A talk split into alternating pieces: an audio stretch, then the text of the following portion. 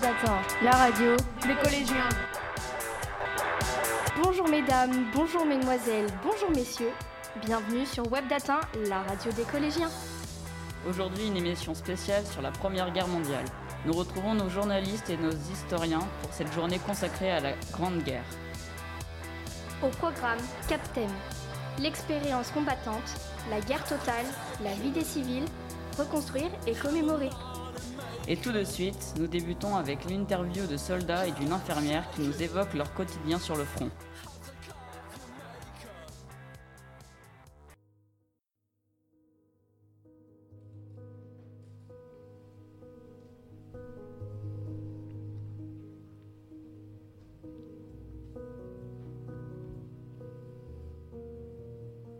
Bonjour à tous et à tous. Bienvenue dans notre émission Le Journal de l'Histoire.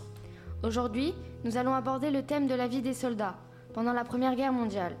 Pour cela, nous sommes en lien avec nos deux reporters, Anne et Louise. Elles prennent tous les risques sur le front. Bonjour. Bonjour Lucie, je suis aux côtés de Louise Dubert. Bonjour à tous. Alors, racontez-nous comment vont, vont les soldats. Ici, les soldats profitent d'un moment de répit. Ce matin, ils se sont battus contre l'armée allemande. Pour l'instant, ils sont surtout affamés et épuisés. Oui, il y a eu beaucoup de morts ce matin et des blessés. Tout est dévasté, il n'y a plus un seul arbre, tout n'est que caillasse. Au sol, les obus ont fait des trous gigantesques. Il doit y avoir beaucoup de cadavres sur toute cette poussière.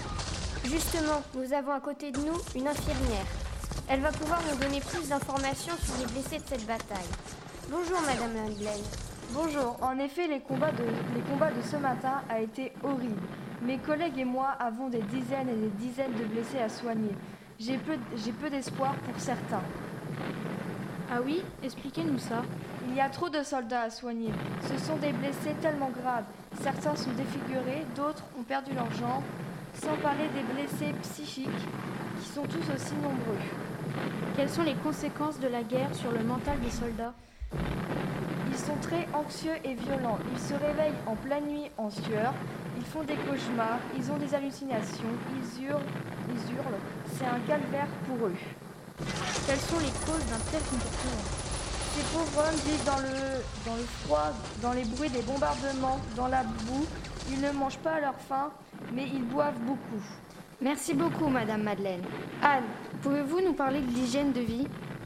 Oui, comme vous pouvez l'imaginer, ce n'est pas une vraie rêvée. Les soldats vivent dans des tranchées mal organisées, pleines de boue. Les rats font partie de leur vie, ainsi que les poux et l'omniprésence de la mort. Les cadavres et les chaussures servent de nourriture aux rats. Donc, si je comprends bien, il y a vraiment beaucoup de cadavres parmi vous. Oui, il y a des morts partout jusqu'à 7 km.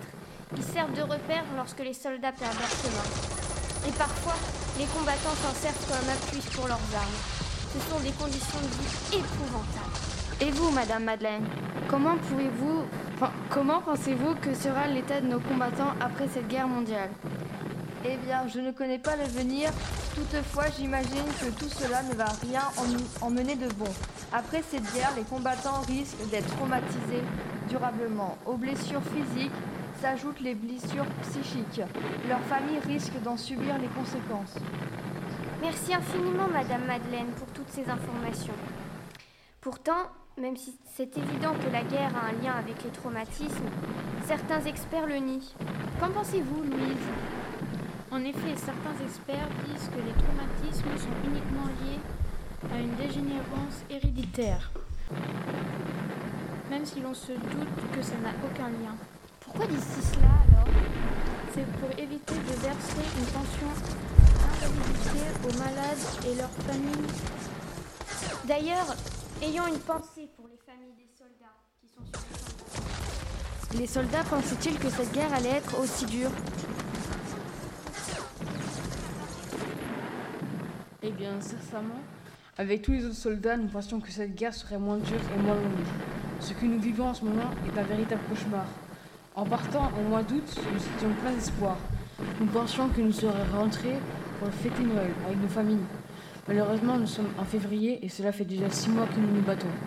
Contrairement au début, nous espérons, nous, nous, nous, espérances ne sont plus de gagner la guerre, mais de rentrer vivants.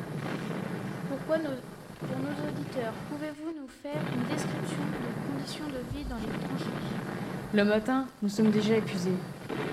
Pourquoi cela? Nous dormons très peu la nuit. Nous dormons très peu. La nuit, nous sommes bombardés sans relâche. Un véritable enfer, un carnage. Depuis le début de la guerre, cinq de mes camarades sont morts devant mes yeux. Ils ont, ils ont ensuite été ensevelis par la poussière et la boue qui colle nos vêtements. Nous sommes obligés de racler nos capes pour qu'elles soient moins lourdes et moins rigides. Comment vous l'avez-vous Si déjà nous pouvions le faire, nous, nous ne pouvons pas nous laver, nous raser, porter des vêtements propres. L'odeur est irrespirable. Ici, la transpiration, la poudre des canons, la fumée, de, la fumée les détritus de gaz. Vous n'imaginez, vous n'imaginez pas ce que nous endurons. Qu'avez-vous fait cet après-midi? Après le combat, nous avons eu le droit de manger un peu. Les officiers ont livré des caisses entières de vin. Enfin, si l'on peut encore rappeler ça du vin. C'est une ignoble piquette qui nous, qui nous réchauffe malgré tout. C'est vrai qu'il fait froid ici. Oui, surtout la nuit. Pour dormir, nous, nous nous serrons les uns contre les autres. Le matin, tout est gelé. Parfois, j'essaie d'imaginer ce que fait ma femme au même moment dans notre petite maison. Je me souviens, je me souviens des bons petits plats qu'elle me préparait. Je me souviens du fauteuil au coin du feu. Cette vie me manque tellement. Mais enfin, comment faites-vous pour survivre? Le plus souvent, nous écrivons à nos familles. C'est la chose qui nous, tient, qui nous permet de tenir. Nos camarades sculptent des objets, dessinent, discutent. Bon, ceux qui ne, ceux qui n'en peuvent plus passent la plupart du temps à boire et à pleurer. surtout les jeunes. Ils sont, ils sont tous, ils sont tous juste sortis de l'enfance. Ils n'ont pas encore la carapace que nous nous sommes forgés avec le temps et les épreuves ont surmonté. Il faut dire que nous vivons avec la peur au ventre à longueur de journée. Est-ce que certains soldats songent à désobéir aux ordres? Bien sûr, nous en parlons parfois, mais nous savons que les mutineries amèneront les soldats au peloton de l'exécution. Je comprends votre souffrance et vos angoisses. Il ne me reste plus qu'à vous souhaiter bonne chance pour la suite. La France entière est à vos côtés. Elle compte sur vous, votre courage et votre détermination. Louise, nous avons entendu parler de l'opération Gerich. Pouvez-vous nous en dire plus? L'opération Gerich est un nom de code utilisé par l'armée allemande. Cela signifie tribunal. Cette opération permet d'attaquer l'armée française. Elle vient tout juste de débuter à Verdun. C'est une opération d'une extrême violence. On, dé on déplore aujourd'hui des centaines de blessés et de morts. Une des opérations militaires qui, qui de février à décembre 1916 a pour objectif de briser la défense française et de terminer avec la guerre. Merci beaucoup Louise pour toutes ces précisions. À présent, je vais poser une dernière question à notre reporter Anne. Dites-nous comment imaginez-vous la vie après la guerre Après, il faudra tout reconstruire. Cette guerre va laisser une trace indélébile, et ce sur plusieurs générations. J'espère de tout cœur que ce passage sera très vite derrière nous, même si je n'en suis pas convaincue. Il ne me reste plus qu'à remercier notre quatre intervenants, Anne Dupois, Louise Dubert, Ferdinand Valdebert et l'infirmière Madeleine. Je vous remercie d'avoir écouté notre émission sur le journal de l'histoire. On se retrouve la semaine prochaine pour poursuivre notre thème de la Première Guerre mondiale. Bonne soirée à tous et à bientôt.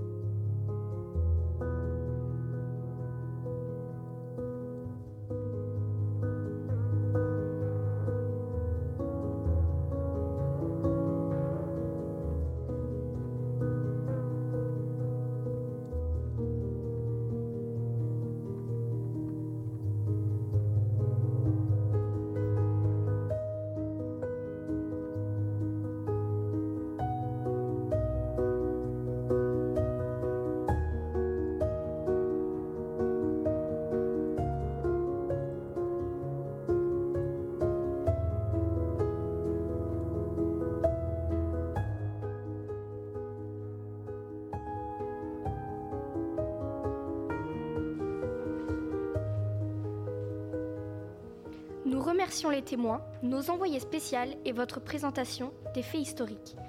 Nous avons compris le déchaînement des violences, les souffrances au quotidien.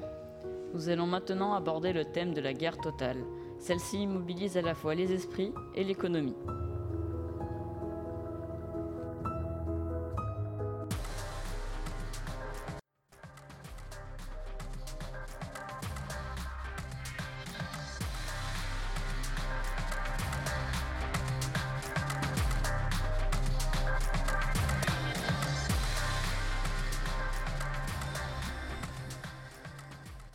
À toutes et à tous. Merci pour votre fidélité.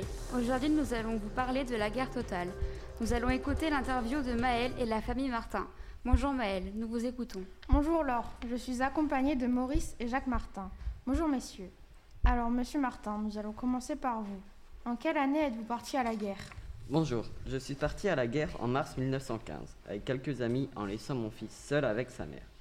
Les premiers jours ont été, du- ont été durs pour moi et mes amis. Lorsque je suis parti, je ne savais pas quand j'allais rentrer chez moi pour retrouver ma famille. Je pensais que je ne reverrais jamais ma famille après ces longues années. Et sur quel front êtes-vous parti? Avez-vous changé d'affection? Je suis parti sur le front nord-est de la France avec deux de mes camarades d'enfance et nous avons été séparés des habitants de notre village. J'ai beaucoup changé d'affection. Je suis devenu plus violent car je ne dormais pas assez. La guerre me rend, me rend inhumain. Et combien de temps êtes-vous resté à la guerre? Je suis resté deux ans et demi à la guerre. Je n'ai pu je n'ai pas pu rester pendant les quatre ans à la guerre à cause de mes troubles psychologiques. J'ai failli être exécuté par les officiers car ils ne me croyaient pas, ils pensaient que je mentais. La séparation n'a pas été trop dure avec vos proches? Au début, la séparation av- avec ma famille était difficile les premières semaines. Lorsque je partais au front, je pensais que je ne verrais pas ma famille et, quand je perd... et que je perdrais aussi mes amis. Mais je me disais que plus je serais motivé, plus la guerre serait rapide.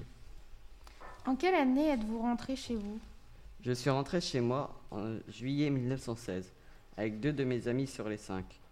J'étais très heureux de retrouver ma famille. Quand je suis rentré, nous avons préparé un grand repas et nous avons invité des amis. Est-ce que vos proches vous manquaient? Pensez-vous à eux? Oui, mes proches m'ont manqué énormément. Quand j'étais au front, je pensais à ma famille et je me disais que c'était peut-être les derniers instants de ma vie et que je ne les reverrais jamais. Avez-vous eu des traumatismes après la guerre? Si oui, lesquels? Oui, j'ai eu quelques traumatismes après la guerre. Quand je suis rentré chez moi et que quelque chose tombait, je croyais que des personnes tiraient au fusil. C'était pareil quand il y avait la chasse. Et comment avez-vous vécu la suite de la guerre? J'ai plutôt bien vécu mes traumatismes, grâce à ma famille qui était là pour me soutenir. Mais mes traumatismes se sont heureusement estompés progressivement. Pas d'inter- pas d'internement, ni de choses électriques, ni de choc électrique. Quand vous êtes revenu, la vie ne vous paraissait pas étrange? Hmm, non, quand je suis revenu de la guerre, la vie ne m'a pas vraiment paru étrange, car deux ans et demi plus tôt, j'avais une vie normale et je me remémorais les, moments que j'avais vécus avec ma famille et mes amis. Les premiers jours étaient tout de même un peu étranges, car je pouvais mieux manger, mieux dormir et surtout ne plus être réveillé par des coups de feu. Avez-vous retrouvé des amis après la guerre? Oui, j'ai revu quelques camarades, dont deux qui étaient partis avec moi. Mais mes autres amis sont morts au front et j'ai pris la responsabilité de prévenir leur famille. Merci Maurice. Bonjour Jacques. Maintenant, parlez-vous de nous et de votre existence pendant la guerre. Bonjour. Comment avez-vous fait pour vivre loin de votre père? J'ai dû me débrouiller seul avec ma mère. Heureusement, mon père nous envoyait des lettres pour nous rassurer. Pensez-vous souvent à votre père? Il est vrai que nous pensons souvent à lui et cela nous chagrine du plus au point, car nous pensons au pire chaque jour. Quelle a été votre réaction quand vous avez revu votre père? J'ai été surpris de le revoir. Il avait changé physiquement. Il avait perdu 10 kilos en seulement deux ans et demi. Il était abattu et couvert de cicatrices. Et à l'intérieur, il semblait, il semblait brisé psychologiquement. Merci beaucoup Jacques. J'espère que cela n'a pas été trop dur pour vous d'en reparler. Non. Non, pas de problème. Ça a été un plaisir pour moi. Merci beaucoup Maël pour cette interview très intéressante. Maintenant, nous allons écouter le reportage de Jean-René et Mathias. Allez-y, c'est à vous. En France, durant la Grande Guerre, la haine de l'Allemand est sans borne, car celui-ci est perçu comme trahissant l'idée de progrès pour l'humanité bien ancrée dans la, dans la civilisation européenne. Lors de la conférence européenne de la haie en 1907, il est clairement indiqué que les populations civiles doivent demeurer en dehors de la guerre. Aussi peut-on s'attendre désormais à moins d'exactions envers les populations non combattantes. Or, durant les premières semaines de la guerre, les Allemands, les premiers, ne respectent pas ces conventions ni en Belgique ni dans le nord de la France. Les atrocités qu'ils commettent ont ainsi nourri une réputation dont ils ne peuvent se défaire tout au long du conflit, même si la conduite des soldats alliés n'a pas toujours été exemplaire. Si cela est possible en temps de guerre, il faut ajouter à cela que le souvenir des horreurs de la guerre de, 1900, euh, 1870 était encore très présent dans les esprits. Merci beaucoup Mathias. C'est à vous, Jean-René. Parlez-nous de l'appel du soldat.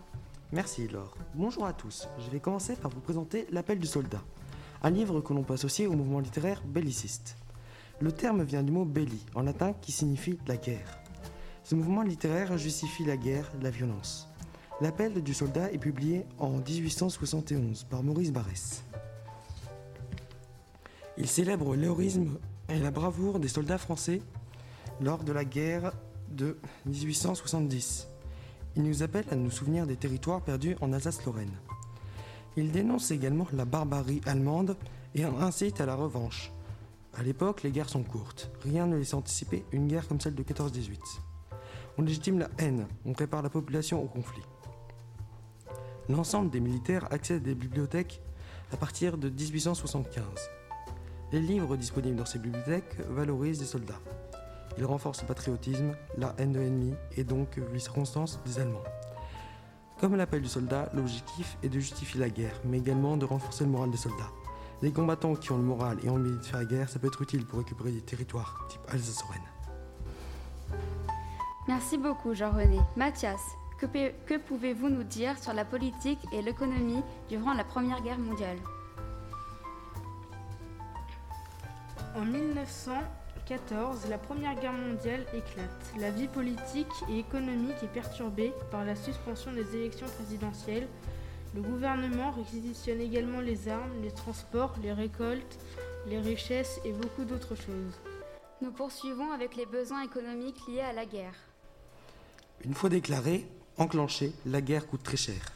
Il faut financer les armes, les munitions, la nourriture, mais encore les moyens de transport. L'argent, il faut le trouver. Et l'argent, ça ne pousse pas sur les arbres ou dans les champs. On crée de nouveaux impôts, mais ce n'est pas suffisant. Alors l'État français, les États ont recours aux emprunts auprès de la population. Les États s'engagent à rembourser avec intérêt. Généralement, ce sont les banques qui prêtent l'argent, mais cela ne suffit plus. L'État utilise la propagande pour convaincre les femmes, les personnes âgées, de la nécessité de leur prêter leur argent. Les messages sont par exemple que l'or est converti en munitions et permet de gagner la guerre. Ces emprunts français sont remboursés petit à petit grâce aux dommages de guerre allemands. Mathias, avez-vous des choses à nous dire par rapport à la propagande? Oui, pendant la Première Guerre mondiale, l'État se sert de la propagande pour rassurer la population et la pousser à financer avec une partie de leur argent la guerre.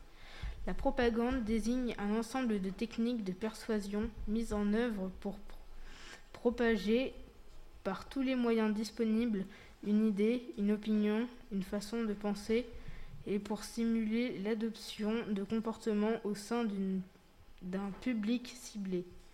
La presse dévalorise les Allemands, présentés comme un peuple frustre et sanguinaire, alors que les Français sont chevaleresques et courageux. Merci beaucoup Mathias et Jean-René pour ce reportage très intéressant. Merci également à Maël, Maurice, Jacques de nous avoir accompagnés. Merci à tous, au revoir.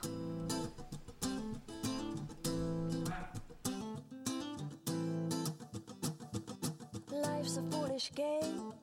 Do you ever feel the same? Well, maybe we could change. Turn the ship another way. Feel it in the darkness. Sailing right into those jagged cliffs. Yeah. Some say we've always been insane. Hey, life's a foolish game. Simple equation, running closed system. Natural world gone missing. Plus all our CO2 emissions equals degradation. Waste and shifts and mass extinctions. Oh no. Maybe we can change, we sure can't stay the same. Cause life's a foolish, foolish game.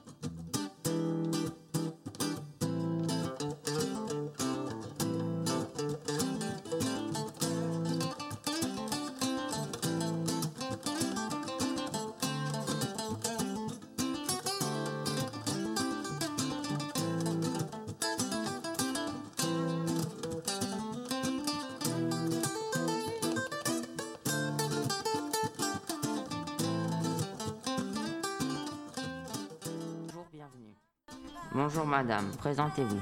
Bonjour, je m'appelle Yvonne, j'ai 35 ans, j'habite à Carcassonne dans le sud. Avec mon mari, nous avons acheté une ferme pour pouvoir élever des animaux, avoir notre propre légumes. Qu'est-ce que la guerre a changé pour vous? Je dois m'occuper de mes enfants seuls, à ce qu'ils soient bien nourris, bien logés et qu'ils aient un minimum de soins. Je dois aussi m'occuper de la ferme, des animaux. Je dois traire les vaches tous les matins. Mon aîné m'aide dès qu'il peut. La vie sans mon mari est très dure. Je pense que s'il vient à mourir, je ne m'en sortirai pas. Avez-vous des enfants? Oui, j'ai quatre enfants. Mon aîné a 14 ans, j'ai des jumeaux qui ont 6 ans et ma petite dernière a 3 ans. Mon aîné m'aide beaucoup. Sans lui, je ne sais pas ce que, comment je ferais. Il m'aide parfois aux tâches ménagères et il m'aide aussi à la ferme. Il s'occupe de ses frères et de sa sœur. Quand il était plus jeune, je lui ai appris à faire à manger et à être autonome. Qu'est-ce qui est dur pour vos enfants Leur père est parti faire la guerre et personne ne sait quand il va revenir. Mes enfants sont souvent seuls. Je dois aider les autres femmes à remplacer les hommes. Il m'arrive de rentrer très tard. Y a-t-il des enfants malades à cause du manque de nourriture et de soins Oui, malheureusement. D'enfants sont dénutris, euh, affaiblis, ils n'ont pas une bonne hygiène. Il fait aussi très froid dans les maisons. Nous avons eu plusieurs cas de décès liés à des maladies. Les enfants ont difficilement accès aux médicaments. Depuis quand votre mari est parti à la guerre? Mon mari est parti à la guerre il y a deux ans maintenant. Il a eu le droit à deux permissions. Il m'envoie des lettres de temps en temps, mais je n'ai plus de nouvelles depuis un mois. On imagine votre inquiétude. Quel est votre quotidien? Je livre des courriers, il m'arrive d'aider à conduire des transports, et je m'occupe aussi des champs. Les journées sont longues et épuisantes, mais comparées à celles de mon époux, ce n'est rien. Il faut bien participer à l'effort de la guerre. Le matin, je dois me lever très tôt pour nourrir les animaux, m'occuper de mes enfants, les amener à l'école. Ensuite, je pars travailler, puis je rentre très tard. Mes enfants doivent se débrouiller seuls, ce qui est du foyer. Je fais le ménage seulement quand j'ai un peu de temps. Je travaille même le week-end, le jour de, les jours de repos. Ça fait très, ça fait tr- ça fait très rare. Quelles sont les autres activités des autres femmes? Des femmes s'occupent des fermes, d'autres sont dans les usines pour fabriquer des armes, des munitions pour les soldats. Il y a aussi beaucoup de femmes pour s'occuper des blessés, des mutilés. Arrivez-vous à vous en sortir financièrement? C'est assez difficile. Je dois acheter de la nourriture pour moi et mes enfants. Heureusement, on dispose de certains nombres de choses grâce à la ferme. Il faut nourrir les bêtes, les soigner. Est-ce qu'il y a assez de femmes pour s'occuper du travail des hommes? Oui, nous sommes assez dans notre petit village. Nous sommes logiquement plus de femmes que d'hommes. Ils sont au fond. Il y a-t-il des périodes plus calmes que d'autres? L'hiver, il y a moins de travaux agricoles. Il y a aussi des périodes très compliquées. Il m'arrive de ne pas rentrer du tout tellement j'ai du travail. Est-ce que vous avez pu prendre des nouvelles de vos amis et de votre famille pendant la guerre? Malheureusement, non. Ma famille a quitté le nord du pays au tout début de la guerre. Je ne sais pas s'ils vont bien, s'ils sont encore en vie et où ils sont. On a essayé de leur envoyer des lettres, on a eu des réponses de certains, mais pas, pas de tout. Nous vous souhaitons bon courage. Merci d'avoir répondu à notre invitation et merci d'être venu et d'avoir répondu à nos questions. Au revoir.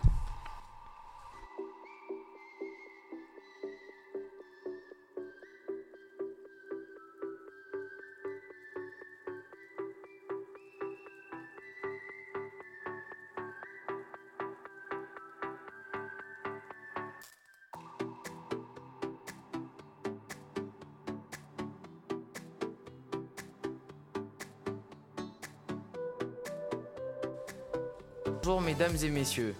Aujourd'hui, nous allons à la découverte de la vie des civils. Bonjour Joseph, où êtes-vous actuellement? Bonjour Armand, je suis actuellement dans la Somme, dans le nord de la France. Je reconnais très nettement les bâtiments reconstruits suite aux dommages que la guerre a causés. Alors, décrivez-les-nous. Certaines parties du village sont totalement rasées, quant à d'autres ont été rebâties. Les habitants sont malheureusement toujours traumatisés par les événements, même plusieurs années après. Cela concerne l'ensemble de la population. Nous vous retrouvons euh, avec une jeune femme de 35 ans, Raymonde. Oui, je suis avec cette jeune femme qui a perdu son mari durant la guerre. Bonjour Bon- madame. Bonjour monsieur. J'ai en effet perdu mon mari Étienne à la guerre. Il était dans la, 50e dans la 55e division. L'arrière, c'était ce que les femmes et les enfants vivaient. Comment l'avez-vous vécu Des temps très compliqués, tristes, l'attente dans la crainte de la, de la nouvelle du décès de mon époux. Je travaille dans les usines, je, je découvre un nouvel univers. Il y a heureusement de la solidarité entre les femmes. Sur quoi travaillez-vous dans l'usine où vous étiez? Je travaillais dans l'automobile, car les soldats avaient besoin de voitures pour se déplacer rapidement. Comment faisiez-vous pour les denrées alimentaires et l'hygiène? Mon salaire me permettait d'acheter le strict nécessaire. Cela me suffisait amplement car j'étais toute seule à manger. Je prends les restes de chez le boucher pour mon chien Zeus. Zeus. Quels commerçants étaient encore ouverts À vrai dire, tous les commerçants, tous les commerces étaient encore ouverts. C'est les femmes, c'est les femmes et les personnes âgées qui les tenaient. Merci Raymond d'avoir répondu à nos quelques questions. Bonne journée, au revoir. Nous allons maintenant vous parler de cette fameuse lettre envoyée par le préfet de l'Allier le 27 juin 1917. Effectivement, cette lettre fut écrite par le préfet de l'Allier le 27 juin 1917. Elle est destinée au ministre de l'Intérieur. Le préfet y décrit la situation des civils durant la guerre. Je cite Les populations des villes et des campagnes trouvant la guerre trop longue. Je crains un soulèvement du peuple si la guerre ne cesse pas rapidement. Les femmes, enfants et les personnes âgées rencontrent des difficultés pour vivre, ou devrais-je dire survivre. Il y a une hausse des prix du fait des réquisitions pour l'armée. Les femmes travaillent plus et pas forcément dans leur domaine particulier. La misère touche de nombreuses familles. Il n'y a pas d'allocation, de système d'aide. Comme nous l'a dit Raymond, il y a heureusement différentes formes de solidarité. Merci pour ces précisions. On constate que l'État était parfaitement informé de la situation des civils. Je vous souhaite une bonne journée. Au revoir. Au revoir à vous aussi. J'espère que vous avez bien aimé notre reportage sur la guerre à l'arrière et les difficultés de la vie quotidienne. Au revoir, chers auditeurs.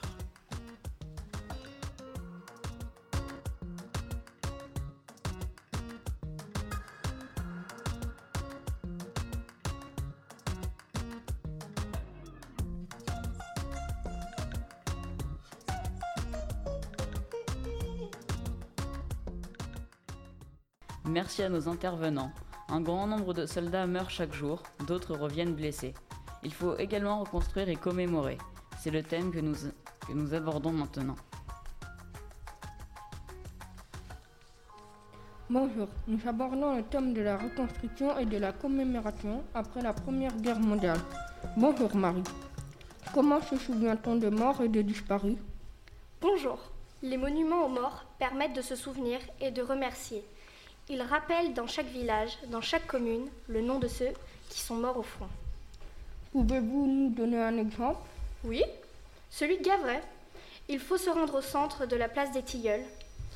Il y a un obélisque, le sommet est surmonté d'un coq, le fleuron est illustré d'un décor de mosaïque vénitienne d'or, des guirlandes reliées d'une croix sur laquelle est apposée la croix de guerre et le mot Pax. Sur la face ouest est écrit à la mémoire des enfants de Gavray morts pour la France 1914-1918. Patria, non immémore.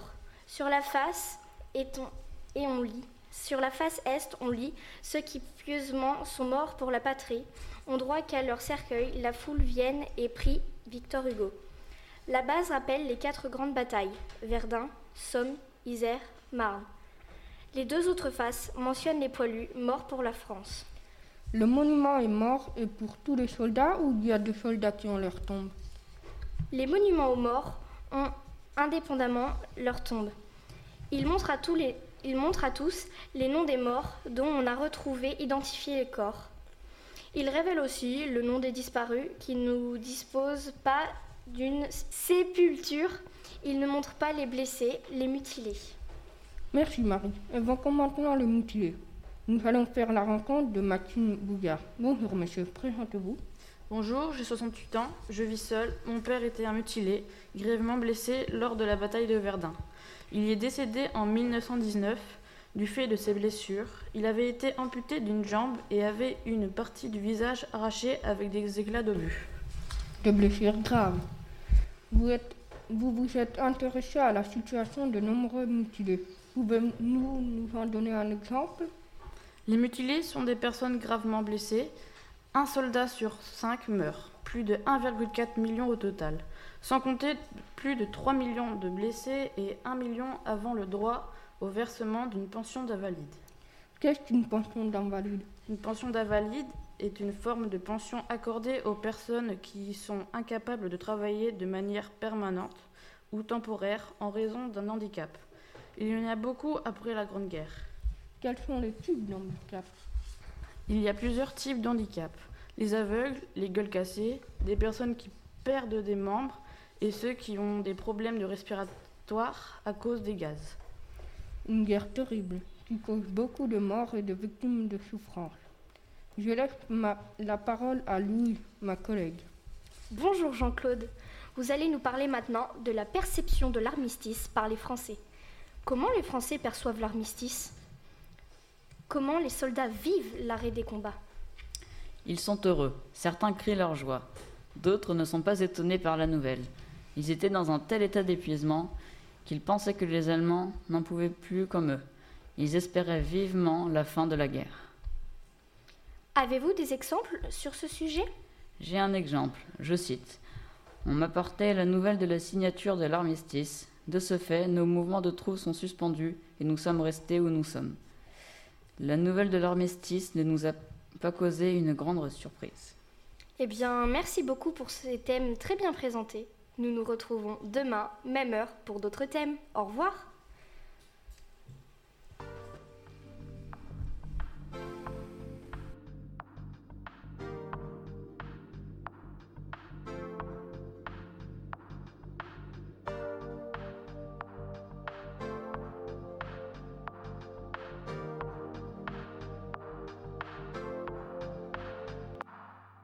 Voilà, notre émission spéciale consacrée à la Première Guerre mondiale se termine.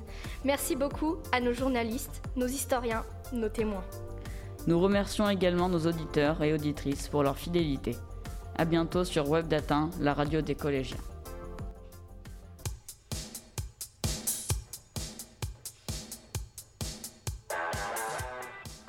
C'était Webdatin, la radio des collégiens.